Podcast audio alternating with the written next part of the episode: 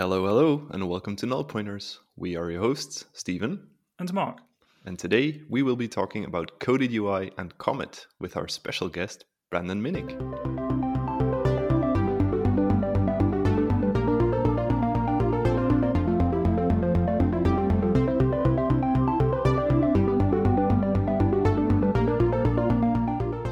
Hey, Brandon. Hi. Hey, everybody. Thanks for having me today. Brandon, you're a developer advocate at Microsoft. You work very closely with the developer community and you help fellow mobile app and cloud developers make really cool apps. I've actually I've I don't even know how much I've lifted from your Git Trends app to be quite honest. um, there's a lot of stuff in there except for the coded UI. I'm sorry. Maybe, um, yeah, maybe yeah. Who knows? Maybe after the show, all will be lifted who knows? Just who knows? Who knows? um, but yeah, we will definitely touch upon that topic uh, in this podcast. I'm pretty sure. Um, so yeah, the, look him up. He's on GitHub. BR Minnick, if I'm not mistaken. Um, He has a lot of cool stuff there, and yeah, why are you here, Brandon? Because we asked you, obviously. But um, we wanted to talk a bit about coded UI and uh, and Comet, as I said in the intro. And you're well, when it comes to coded UI, you are one of the go-tos, uh, at least in my book. Um, and one reason for that, uh, just to go a bit all over the place, is the Xamarin Community Toolkit, where I think you've been pretty active in getting the C Sharp for markup stuff back in and up and running and all that uh, all that good stuff. What what's what's the idea behind that extension, the, the C sharp for markup? Yeah, so kind of so to bring kind of everything full circle. Uh, yes, uh, my name's Brandon Minnick. I work as a developer advocate at Microsoft. Um, I know Stephen and Mark from, or for seems like a long time now. Although Mark and I literally just met in person for the first time last week, and so uh, this is, the, I think, the first time I'm chatting with Stephen in person, but we'll yeah. friends on Twitter, going way back. But yeah, I used to actually work at Xamarin um, back in the day. Then Microsoft acquired us about five, six years ago. And eventually I found my way to the developer advocacy team at Microsoft, which is all about just helping developers. So it's a lot of uh, leading workshops, conference talks, uh, it's actually where Mark and I were uh, just a couple weeks ago in in Prague at Update Conference, giving talks, sharing fun stuff, uh, showing people how they can use the Microsoft tool sets, and and then the other side of that coin is yeah, a lot of the internal work is also bringing back the feedback from the community. So since I'm out chatting with folks every day, uh, making samples, showing folks how to do it, uh, we also get a lot of feedback about like why do you do it like this? And why doesn't this work like how I expected to? So bringing that back to the .NET team and um, basically creating that positive feedback loop so we can keep keep making everything better.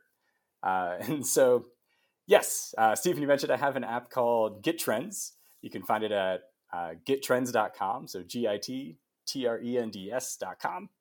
And it'll help you manage all of your GitHub repos. So if you're like me and have hundreds of GitHub repos, uh, Git Trends will help you know which ones are getting traffic. So views, clones, stars, and then it'll even send you push notifications if one of your repos is trending. To kind of let you know, like, like, hey, Mark, remember that library you created two years ago that you haven't touched the code for in a while? A lot of people are visiting it, and you might want to go check it out. Uh, and and yeah, so Git Trends is all written in C sharp. There's no XAML.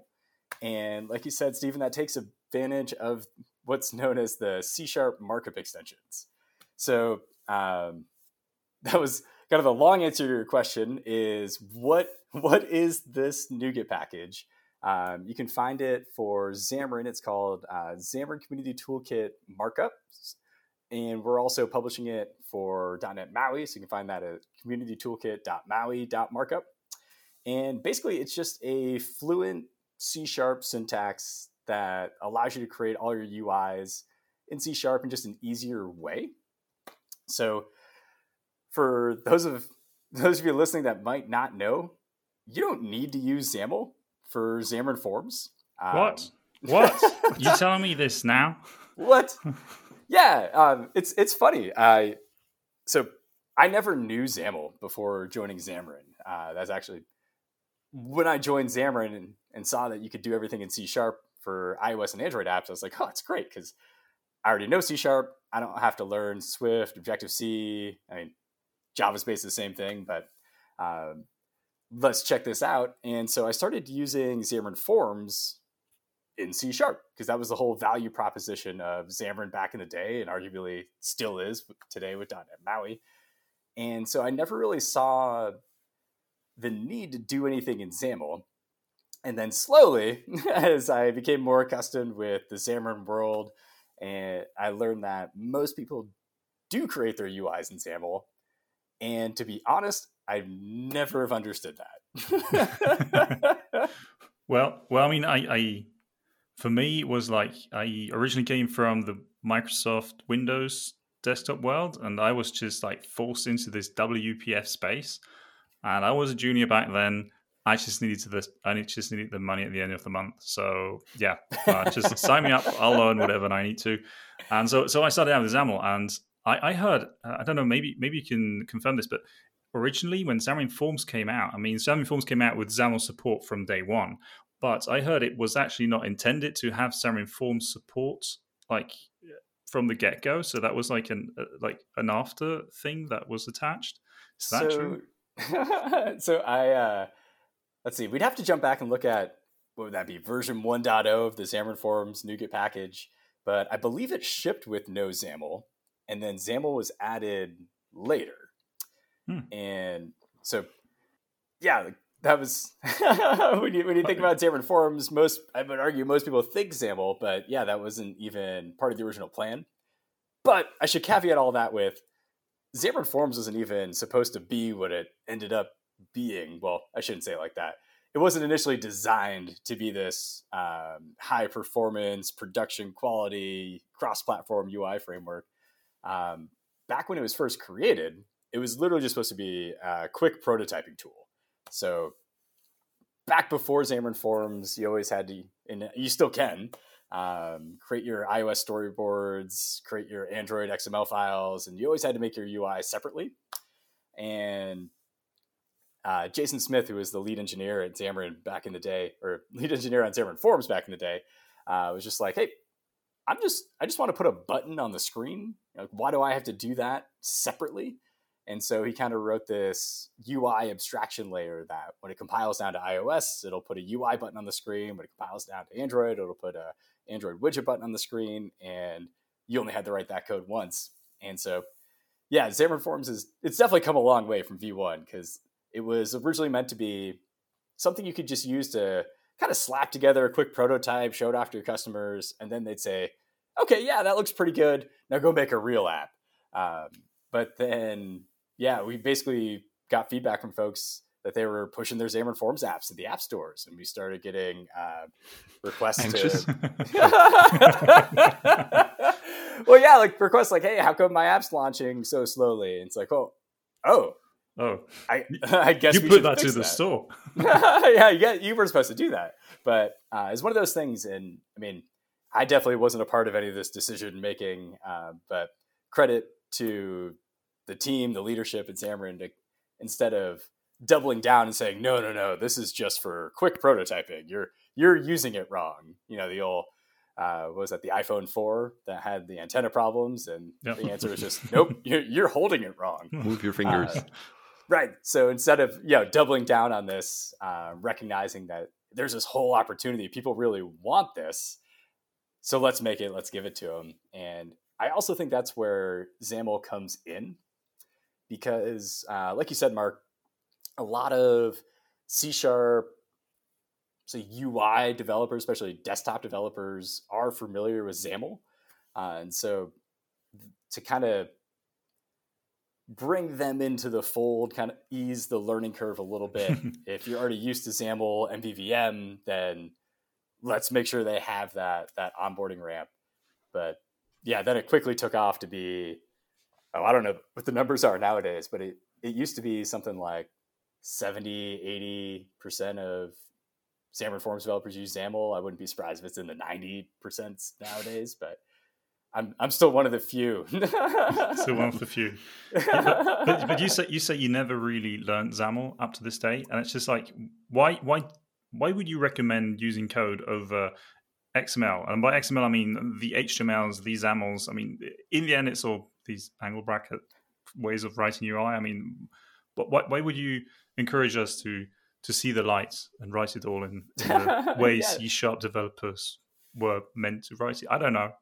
So the I think the the biggest reason is the learning curve. So if if we have any Xamarin developers out there listening, like you know Xamarin's not easy to get up to speed on. I mean, you have to learn iOS, you have to learn Android. Uh, for Xamarin Forms, you've got to learn MVVM, and with .NET, now you got to learn async await and inversion of control and how to use dependency injection and service locators, and then there's things like custom renderers. So the I'm like, already learning... lost. right. So the learning curve for Xamarin Xamarin Forms is already really steep, and then we say, oh, and by the way, here's a whole other language called XAML. Learn that, and that that's the part that's never made sense to me. Because I'm like, well, wait a minute. The whole point of this was Xamarin was I could do everything in C sharp. Um, so with with XAML, yeah, you have this whole other language you have to learn and then the syntax really isn't great. Um, like the tools have come a long way, like Visual Studios IntelliSense. Gosh, just five years ago was ooh, painful to use with XAML. Um, mm-hmm. XAML, uh, XAML also was not compiled ahead of time, and technically it still isn't. Um, parts of it are. the XAML compiler compiles most your XAML, um, but it doesn't compile all of it. And so XAML is interpreted at runtime, which means your UI code your, is going to run slower than the same code written in C sharp. And so between yeah learning a whole new language, um, you'll get a little bit of a performance boost if you if you write your code in C sharp. And then there's just all the things in C sharp that we know and love that we can take advantage of. Like with XAML, you can't really reuse any of it. Um, you uh, you can't inherit a XAML class, for example. Uh, like you couldn't have a base XAML page, whereas you you can do that in C sharp. So you can create those reusable components. Um, you don't have to worry about your bindings because in C sharp, even though we're still using MVVM, in C sharp, you don't have to essentially hard code a string for your, your bindable properties. So you can actually reference the properties in your view model using name of instead of hard coding anything, which makes refactoring a lot easier. So like if you ever wanted to rename that view model property, um, you can just right click refactor in Visual Studio, and then it'll be updated in all of your C sharp views. Whereas in XAML, maybe. Um, I mean, there's there's tools to help with that, but um, I think the fact that there's tools to help you with the XAML shows or says something about XAML. But um, but yeah, so if we go all the way full circle back to um, the C sharp markup extensions, um, those are super super helpful for anybody creating their UIs in C sharp um, because if you think about how your your XAML reads, um, it's very much top to bottom on how everything will appear on the page. So you kind of say, I'm going to do a stack layout. And so as you're reading down your XAML in the first layout, you see a stack layout. You go, okay, everything in here is going to be stacked one on top of each other. And then you know you'll see your your labels, your buttons, whatever you're putting in your stack layout. Uh, whereas in C sharp, before these these extension methods came out, you you had to new everything up first. It's C sharp code, right? So you would say like var button equals new button, uh, and then set all its properties, so texts and its bindings, and then you'd be like var label equals new label, and then it wasn't until you got down to the bottom of your constructor where you would say the content equals. So the content for your content page equals new stack layout, and then you could pop in all your buttons and your labels as children, and that was always one of the biggest complaints I heard from XAML developers is like, I don't like the way it reads because I can't read it basically top to bottom, left to left to right, which I get that. but but yeah, with the with the markup extensions, since uh, it's this fluent syntax, so they're they're just extension methods that return the object. So you can say things like, um, let's say new button, open close parenthesis, dot um, font, and that'll be a method. And then you can set like the text is bold or italic. Um, and so you can basically have these methods chained together. And because they just return themselves each time, you can chain them one on top of each other. And so now your C sharp can read at the very top, you can specify the content for the content page is a stack layout. And then the children in that stack layout is going to be a new button, a new label, and you can do all the bindings, uh, kind of that configuration in line. So it just really impl- improves that that readability, which is why I yeah I've gone back and refactored almost all my apps that uh, didn't have it before. Once I saw this, I was like, I need that. Let's do it. okay, so this this sounds seriously cool, Stephen. I think he's winning me over here. I'm just just just saying it. I, I think I'll actually have to try this out as soon as this I episode think, ends. I think it would be good if you started off without the extensions, just so you can share the pain. You mean like that feel the pain, feel the pain, and then say I and saw then light, improve your life. Yeah, with... but but so so you can actually you don't really you don't have to use the markup extensions, uh, the, the the the extra dependency. You don't have to do that, but it's just like you're really missing out if you're not using them. So it will just become a lot clearer when you write your code because you can actually read from the top to the bottom. And I, I remember when when I started out programming, I mean, I was I was that was even before WPF. I mean, I was I was starting out with Java, and you had like these Swing UIs, I think it was called back in the day, and and you just like wrote all your UIs also in code, and that was no joy. I'll, I'll, just put it like that. You had like some buttons at the top, then you put it at the bottom. Maybe it was just me also inexperienced and all that, but but I had I don't have the best memories uh, thinking back to those. One question I still have, I mean, you have written real world applications using C sharp uh, for, for your UIs. Is there like any risk that you fall into bad patterns, like mixing up uh, business logic with UI logic or? No. Um, so that's that was the funniest thing to me is um, usually when I tell people that I do my UIs in C sharp, um, yeah, one of the questions I get is, but then how do you separate your view from your view model?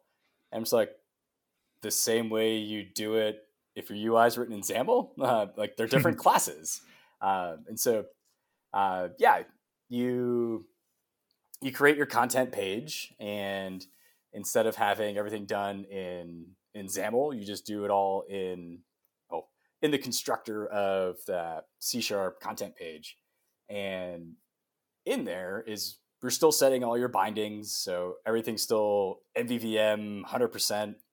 Um, you know, there's definitely debate, regardless of XAML and C sharp, about what goes in your view and your view model. Um, I'll throw this out there to say I like if something touches the UI thread, I keep that in my view. Uh, I think the folks that say don't put anything in your code behind kind of put this unnecessary restriction upon themselves.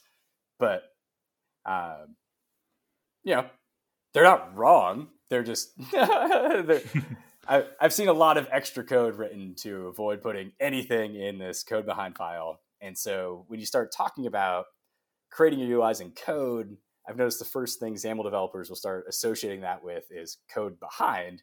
And I'm like, no, no, no, there's there's no code behind. It's it's just code. Uh, so you don't have to have that kind of similar mindset anymore.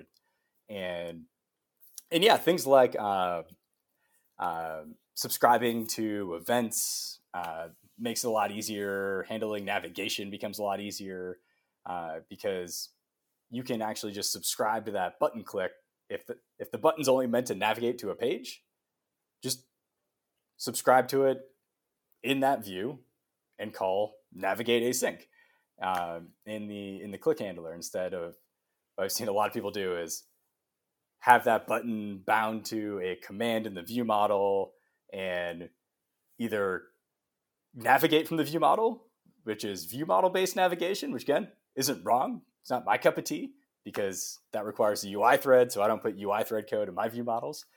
Or I've seen I've seen apps where uh, developers have written just hundreds, if not thousands, of lines of code to have like a their own navigation service and kind of work around these limitations in XAML. You know what I mean? Yeah, I feel I feel I feel um in the spotlight right now. The heat is on. Like, I might I might have done a few buttons with the commands invoking a navigation service. Yes, I, I shall I show myself out as well. yeah, I mean, I, I, think I think a lot of stuff uh, becomes sometimes easier, and I think uh, it's also, I mean, when you look back at the MVVM stuff, I think sometimes it also comes from a time before there was Xamarin Forms. So what you had in your view models and was abstracted away from the platform. So that means you could then have the same navigation logic across multiple platforms as long as they share the same paradigmas and blah blah. But that's really going down memory lane there. And um, yeah, so so I think with Xamarin Forms, it's like abstracted away for us from us. And I've I've always thought like for me, um, I, I for me it's like code behind is okay as long as you do stuff that interacts with the view. So I usually like to have some code in my code behind if that's needed because you can do sometimes the same stunts I call them with XAML, but it's just like so much to write and so little that is gained from it. So yeah, I I, I think I share your view there, and I have done in the past. I've also written some UIs uh, using C sharp code uh, when I iOS for Xamarin comes to mind, where, where I've written some like that. And there are some very interesting patterns. I don't know if, if you also encounter them. Like you can uh, design your own buttons, and then you can like have a little fa- factory method, and then you can just get them back, and then you can reuse it everywhere. And I, I thought that was quite cool to do that. Yeah, that's actually one of my favorite things, and I don't I don't write a lot of XAML, uh, but sometimes you have to. Like you mentioned, working on the Xamarin Community Toolkit, the .NET MAUI Community Toolkit. That sample app is all in XAML, so um, I oblige. Although I did, I did sneak in some C sharp markup extensions into the new .NET MAUI Community How Toolkit sample. How dare you, sir? Hey, the team, they approved it. they merged it. I it's just, there. I just threw it out there. Well, so they didn't look basically. well, no, it was so kind of going back to that. Um, you can't really create or inherit from XAML. And so we have all these, what we call them gallery pages in the sample app. So the Xamarin Community Toolkit, the .NET MAUI Community Toolkit, it has, for anybody that hasn't heard of it, yeah, there's uh, all sorts of goodies in there for Xamarin developers, like those converters that you're probably copy pasting between all of your Xamarin Forms apps, uh, behaviors, uh, some custom UI views, some extension methods you can take advantage of, and um, and so we we have this sample app that shows them all off. And so there will be like this, we call them gallery pages, which is just a list of like all of the converters that we have, all the behaviors we have, all the views we have. And it's the same page. But what I found was that XAML code was just copy pasted, copy pasted, copy pasted. And then if you wanted to tweak one of them, then you had to go back and edit all of them, even though they're the same page, but they're bound to a different view model, um, and they have slightly different text. Like I think literally just the title was different. Um, so yeah, I just made a. Uh, I just did an abstract class that's a content page. Uh, did that all in uh, C sharp with the C sharp markup extensions. And now, if you take a look at the gallery pages in the Maui Community Toolkit, all it is is you just inherit from that base gallery page. And the base gallery page just requires a, a string for its constructor to know what its title is supposed to be. And then I made it so you just pass in the type of the view of the view model, and then everything else will just automatically happen. Okay. So, yeah, that that reusability. Um, so, something I've also found uh, interesting is before using XAML, like I, I never really used converters. Uh, I never really used styles, and I I never really understood them uh, because in look like so in the C sharp world, um, if I want to have a a button that is styled the same way through the the app, I just create a class called like purple button that inherits from button, and then I can set all the properties on it. Um, so like that's my stylized button, and then in my C sharp code, yeah, I just say new purple button. Um, uh, likewise with converters, oh man, converters are the worst because uh, just you, if you if you you've never made a converter before, you have to uh, implement a, a whole interface. Uh, what's it? I value converter, and then you have to understand like I value converter takes in like uh, a couple parameters, but it's not type based. So it's all it's like object value um, type parameter. It's it's really weird. Uh, I remember the first time trying to create a converter, just like none of this is intuitive. Um, but with with the C sharp markup extensions, you can in your binding. So let's say I'm creating a button and I want to bind uh, let's say is enabled and it's going to be dependent on the text of a label. So it I would say new button then I would say dot bind, and then I would enter in the binding information for um, is visible. So I would say um, button dot is visible property, comma. This is all part of the binding method. Uh, I would say name of, and then this is where I'd be binding to the text in my view model. So I'd say name of label text, and then I would just say convert colon. So there's a convert parameter that you can just punch it in right there. So I would just say convert colon, and then it would say text goes to. So like text lambda, and then say I want the button to be enabled as long as the text is longer than eight characters. Like maybe it's a we're checking a password length or something. Um, so just say text goes to uh, text dot length greater than eight, and and that's it. Like I didn't have to create a I value converter. I didn't have to do anything strange. It's just literally inline the converters in C sharp, just exactly what you wanted. And and so what I've what I've kind of found is there's a lot of there's a lot of ceremony around XAML that is all kind of there because XAML wasn't originally intended to do what we're using it for now. Like it was if you go back in the day, like it was just supposed to be like a static markup language.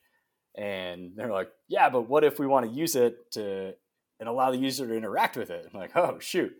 Well, like that's kind of where bindings came in. And then yeah, if you want to, what if I want to stylize my labels? Well, create styles. And like, what if I want to get a binding back, but it's not exactly what I want, but it's based on what I want. It's like, okay, well, those we'll call those converters. Uh, and so it just kind of like grew with all these bolted on additions. And yeah, it's funny because, like I said, I, would never really had to worry about those in C sharp. Yeah, well, it, it it it pains me to hear you say styles aren't great because I'm I'm all about the styling, but uh, I I can definitely see where where you're coming from.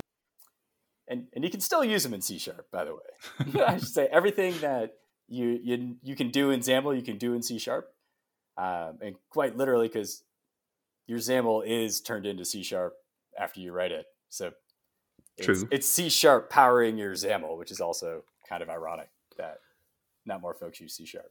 well, it, I guess it also like if if you're doing the the subclassing route um, to to define your styles, like you said, with purple button and whatever, like a, a style, I'm I'm very quickly tempted to just copy paste it, change one little thing, and there you go. We have a new style for something new. Whereas I think if you're doing it in code, it, it makes you think a bit more about that. I guess maybe that's just me, but I can imagine yeah. that happening.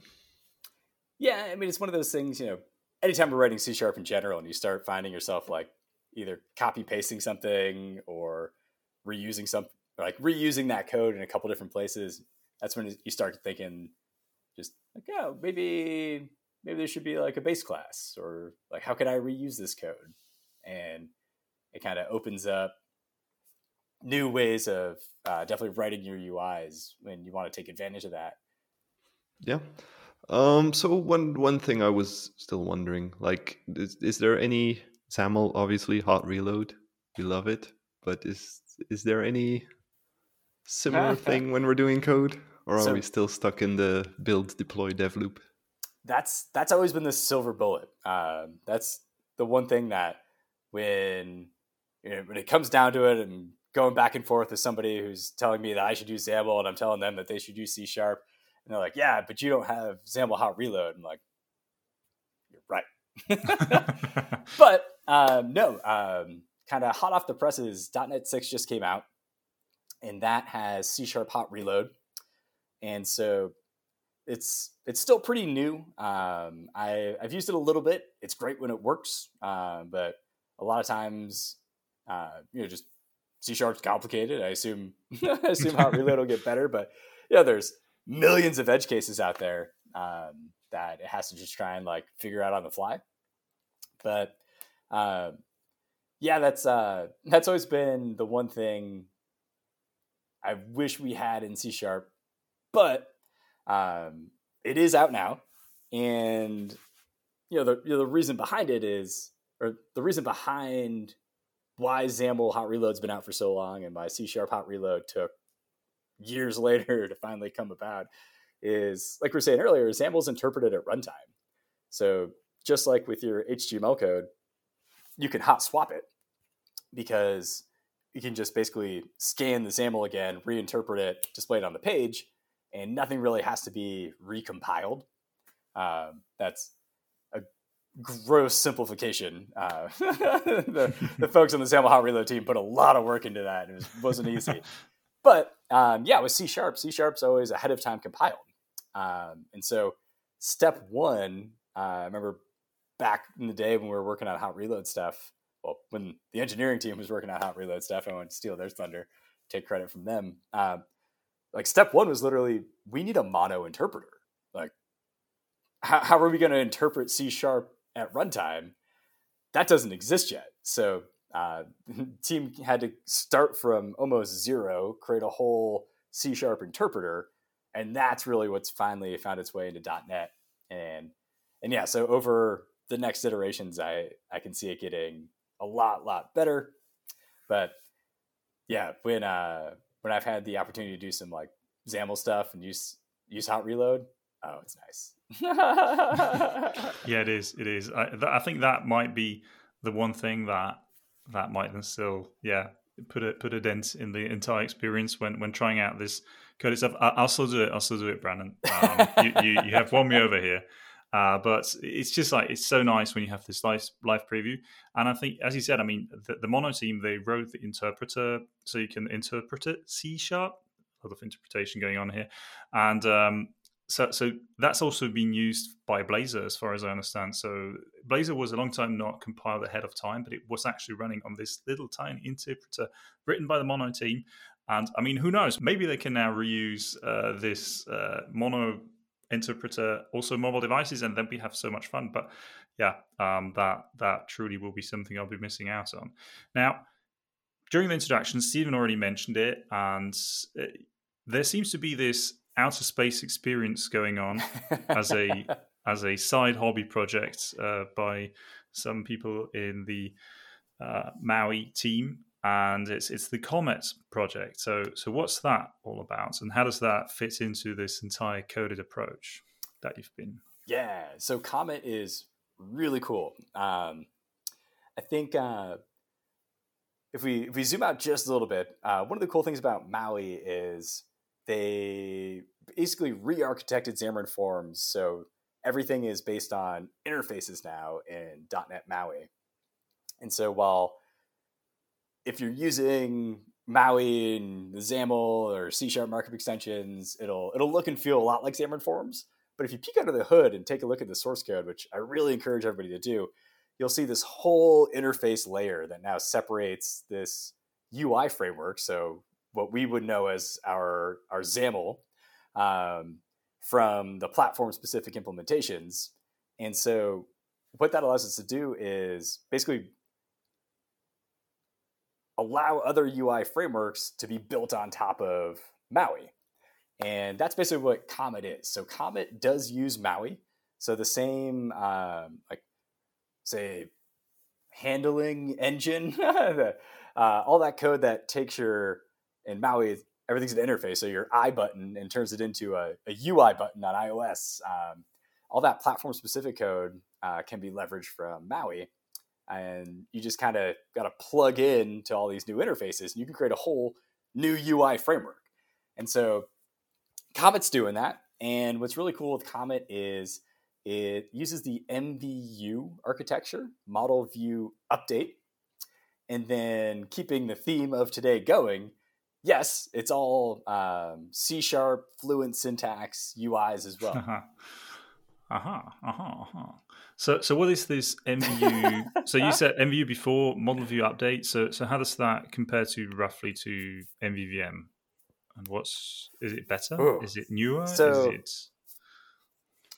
Uh, sure. Uh, I mean, you're you're going to get a different answer from anybody you ask, right? But uh, yeah, with with model view update, you can kind of think of it as there's almost like one observable object. Uh, I mean, you can have more, but uh, the simplest sense, you kind of have a state for your UI.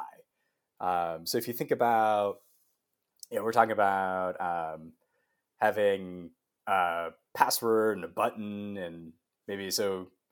Yeah, let's picture like a login page. So username, password, button. Um, there's really only a couple states that that UI can ever be in. Um, either the uh, the text boxes are filled and they meet the criteria and the button's enabled, or they're not. And so the way model view update works is anytime that uh, something, say something on your page changes, um, you can just update the state all at once. Um, so what model view update does is it will redraw well, we'll say redraw. I'm doing that in air quotes for anybody who can't see me.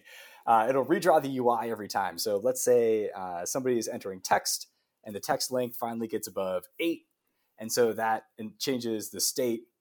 Um, so we could essentially redraw the UI to where the button's enabled. Um, I don't know if that was the best example, but basically, uh, you have your your model which is the state of your UI. Um, you have your view, which is yeah your buttons, your labels, your text boxes, and then update is that loop that triggers that essentially essentially redraws the UI on the screen. Um, which just to dive into that for a second sounds crazy. Um, I thought it was wild the first time I heard it because I was like, "There's no way it can do that without dropping frames." Like it's gonna be redrawing the UI all the time. Good question. The UI is gonna be constantly updating, flickering. My app's gonna be slow. Uh, turns out it's not. it turns mm. out you can do it. Uh, I mean, if you think about how powerful smartphones are nowadays, uh, it's really not a problem for to do it. Plus, there's kind of a like a diffing engine, so you can look at what's changed and what actually needs to be updated. But um, yeah, so the so the whole UI gets updated.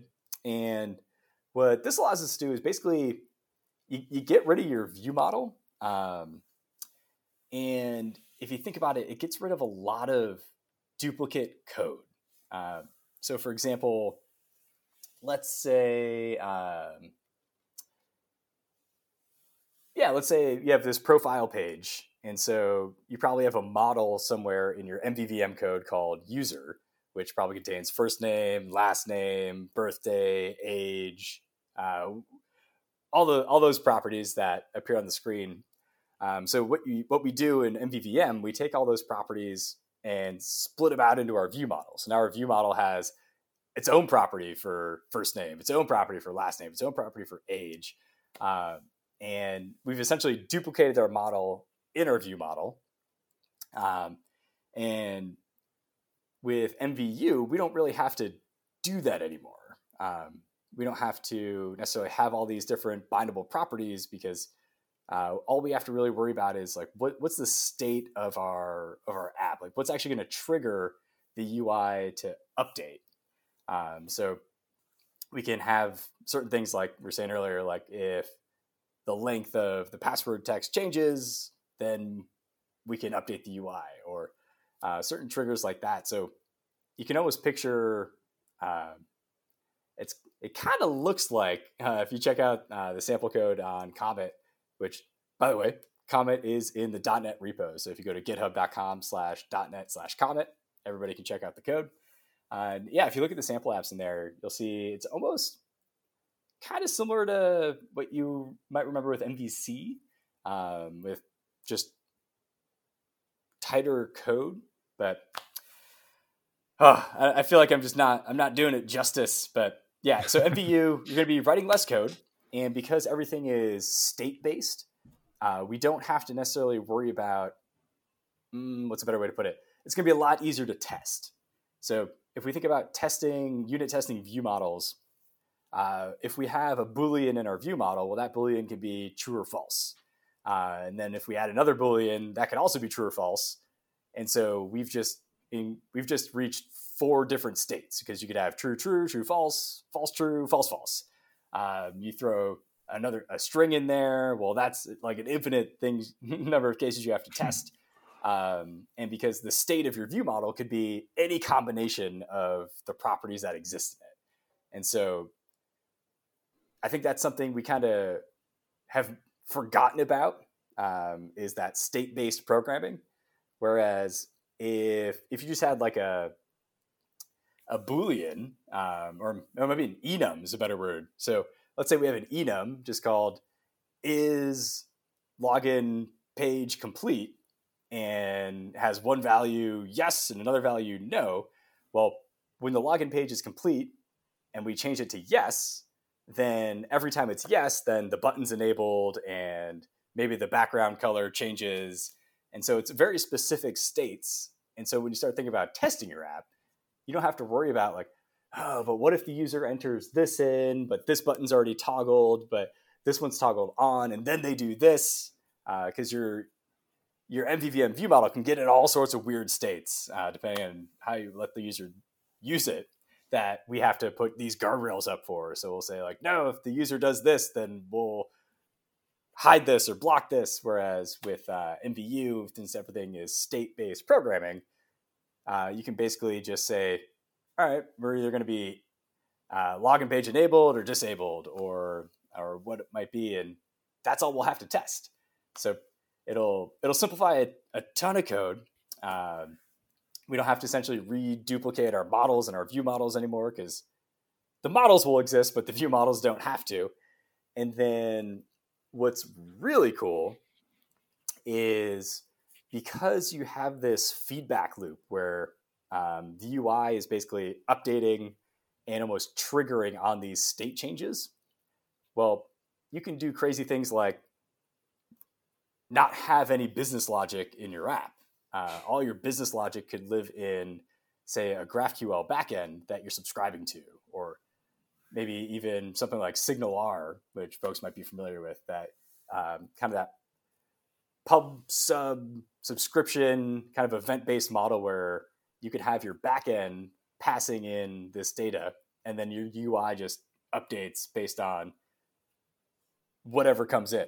and so uh, I haven't tried it yet, but was just talking with uh, Michael Staib, one of the creators of Hot Chocolate, Strawberry Shake, ChilliCream, all those fun tools, um, about like, yeah, let, us try to make like a Comet app that uses a GraphQL backend, and the app itself has just no logic in it. It just knows when the state changes, I'm going to update the UI according to how I've defined that state, and that that is really exciting. yeah, that that sounds that sounds like something I definitely would want to check out.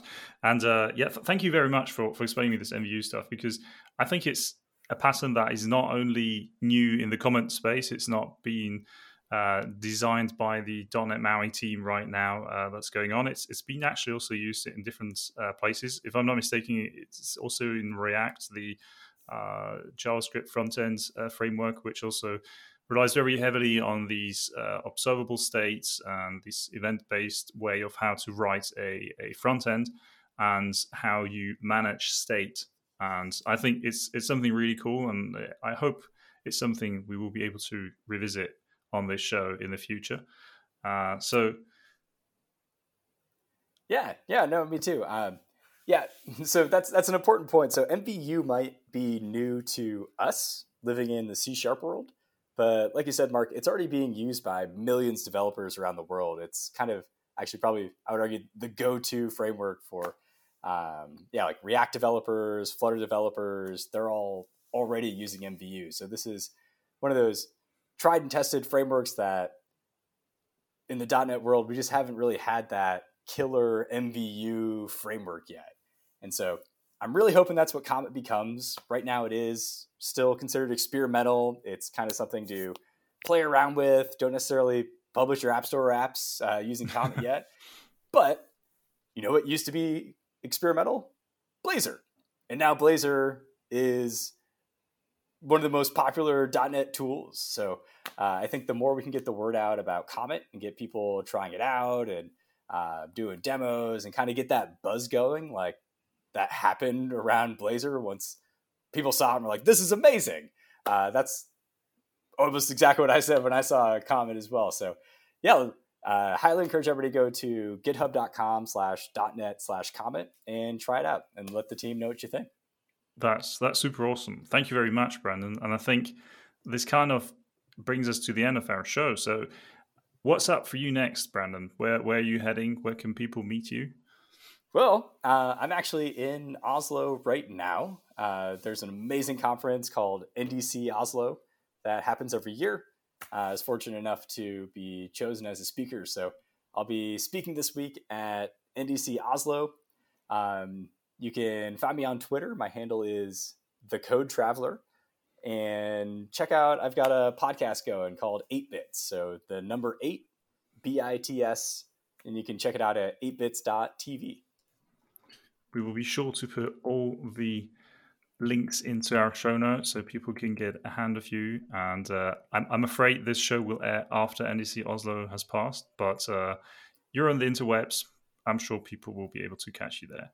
Absolutely, yeah, and and they record all the sessions. So if you ever if you ever feeling bored, you need more amazing, uh, cool talks, and you want to check out everything from NDC Oslo, they've got a whole YouTube page where you can find everything from every year. So nobody's missing out.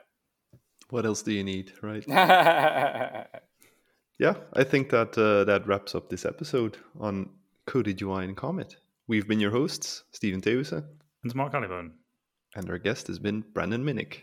Let us know if you have any questions or other things. We are on the Twitterverse as well, just as Brandon. Thanks for listening. Don't forget to subscribe on your favorite podcasting app. Stay safe, and until next week on Null Pointers.